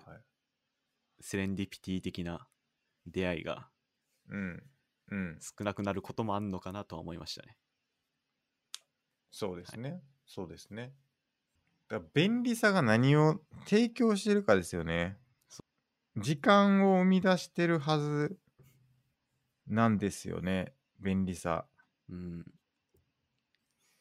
まあ、仕事だけで言うとなんですこうはい空いた時間にさらに仕事が入ってきてみたいな そうはいそうそう、仕事はそうですよねはいで日常生活ってじゃあ便利さを提供する時間をてその時間を作り出す便利なものもいっぱいあるんですけど、その時間を奪う便利なものもいっぱいあるんですよねはいだから結局その時間の使い方っていうものに対して僕らがなんていうのかなそのちゃんと取り組めてないというか、はい僕らがその時間の使い方っていうのがどんどんどんどん劣ってきてしまっていて、はいなんか例えばですけどじ電車の待ち時間とかって昔もあったわけですけど、はいなんか多分その間って本読んだりとか、はいまあ、本もなかった時代だって本当にただ待つしかないからその間になんかいろんなこと考えたりとかしてたと思うんですけど、はいなんかその時間の使い方みたいなのってそういうのでいろいろこう鍛えたりとかはいされてた、訓練してたと思うんですよねいろんなやり方自分なりのやり方とかで時間をどう使うかっていうのをあの訓練して、まあ、それをちゃんと、まあ、時間の潰し方ですよね要は時間の潰し方をそれぞれのやり方を工夫してでそれが楽しみにつながってた部分があると思うんですけど、はい今はその時間の潰し方っていうのがいろいろもう提供されすぎてて確一化されすぎてて、はいネットフリックス見てればいいやと か携帯見てればいいやみたいなんでその時間の使い方を僕らはトレーニングしなくなったというか、はいサボるようになってしまってなんか与えられたものをただ消費するだけになってしまっているとうん、いう便利さ、いそういう便利さも提供一方で提供されているってういう、ん、なんかそういう構図なのかなっていうはい気がしますけどねだからなんか全部が全部時間を奪うっていうわけじゃないのかなやっぱだから時間を奪う便利なものも時間を与える生み出す便利なものもあるんだけど時間をあのどんどんどんどん消費さ せる便利なものもあると、はいでそれはあのかなりやばいとうん、やばい やばいとやばいということですね、なるほどうん、危険です、 はい危険本当に危険デンジャラスだとあまあ多分本当に電車待つ時間とかを何もなくこう過ごすのって多分なんかそわそわしちゃうと思うんですよね、はい僕はですけど特にね、はい僕はかなりそわそわしちゃいますけどでも昔そんなことなかったと思うんですよね、はいそれこそなかった携帯とか持ってなかったし、はいまあやはり僕的には今一度幸せの問題に目が向いてほしいなって思いましたね